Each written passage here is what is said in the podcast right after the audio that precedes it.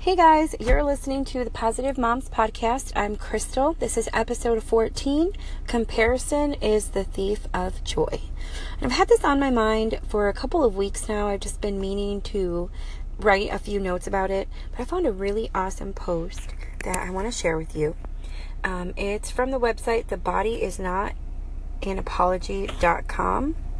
it says, Let's stop comparing ourselves. Six ways jealousy is stealing your self love and how to stop it.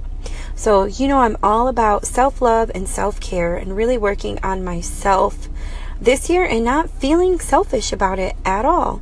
Because as a mom, I really think that we need to take care of ourselves before we can take care of others. Otherwise, we're going to burn out and it's going to get crazy.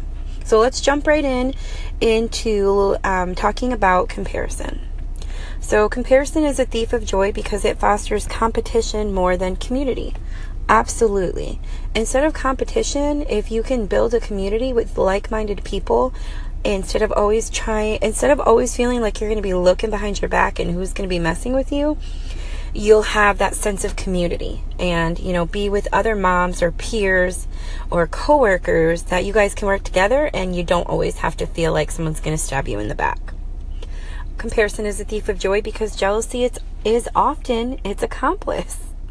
I totally believe this. Um, jealousy has a way of focusing on one thing at the expense of others. So that's, yeah, I totally agree with that. Jealousy steals your joy by imposing unrealistic expectations. Yes. So if you're comparing yourself to that it mom that has it all together on Facebook or Pinterest and, you know, does all these amazing things with her kids and you're like, I can't even get to work on time true story for me. But anyway, yeah, there's going to be some unrealistic expectations going on. We don't know what's going on behind that other mom's door. We, you know, and they don't know what's going on behind our closed doors. So instead of being jealous of how much somebody else gets done, celebrate with them. And you know what? Ask them for tips and tricks. How can, how do you get out of the door with your kids looking good and yourself looking good? And how do you make it to work on time? Seriously though, if you know, like text me for real. All right, jealousy steals my joy when it make when it makes me feel powerless. And that is true.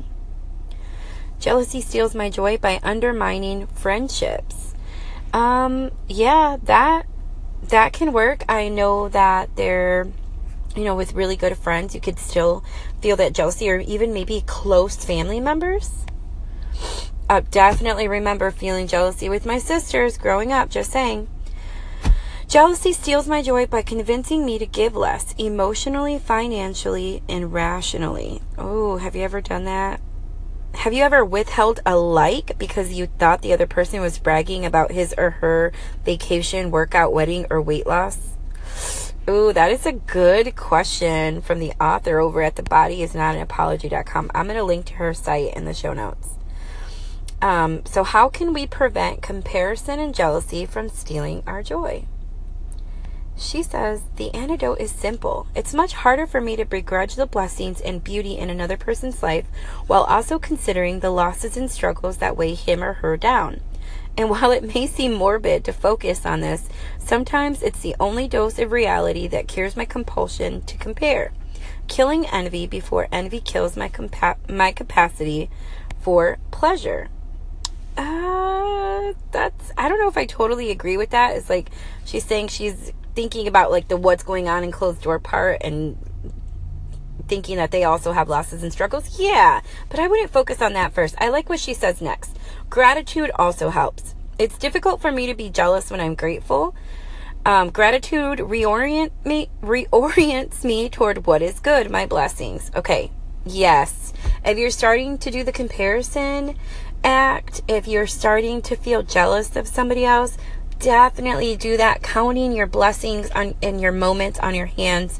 I know i talked about it in one of the first few podcasts that i um that i did so go back and listen. But yeah don't focus on the negativity first and like oh i bet you they're going through so much crap too. No. Count your blessings wish them well and move on. So comparison doesn't have to be the thief of your joy that's it for today, guys. Check out more at lovemoreliveblessed.com. If you want to connect, send me an email, crystal at lovemoreliveblessed.com. See you tomorrow.